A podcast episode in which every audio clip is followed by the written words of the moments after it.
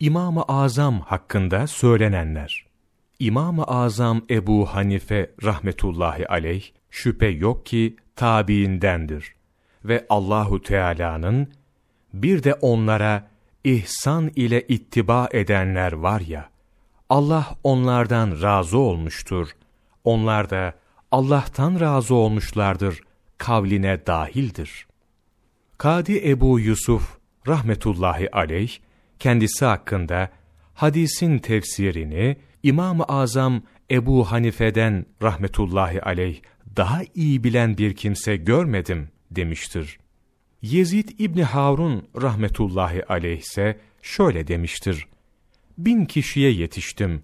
Onların çoğundan hadis yazdım. Aralarında beş zattan daha fakih, daha fazla vera sahibi ve daha alim bir kimse görmedim. Onların birincisi Ebu Hanife'dir.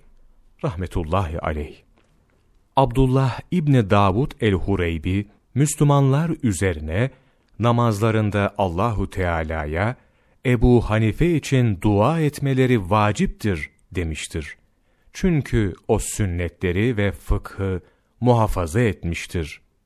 Halef İbni Eyyub rahmetullahi aleyh şöyle dedi.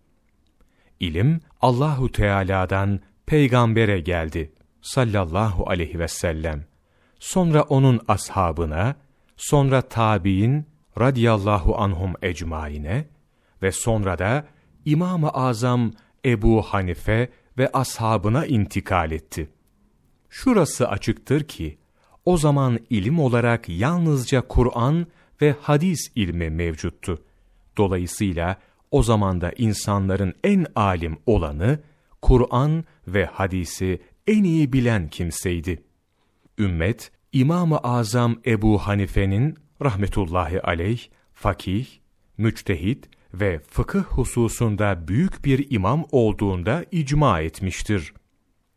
Mis'ar rahmetullahi aleyh, kim Ebu Hanife'yi kendisiyle Allah Celle Celaluhu arasında vasıta kılarsa, korkudan emin ve kendisi içinde ihtiyatı ihmal etmemiş olacağını ümid ederim demiştir. Eşref Ali et-Tehanevi Hadislerle Hanefi Fıkhı Mukaddime Sayfa 152-156 9 Ocak Mevlana Takvimi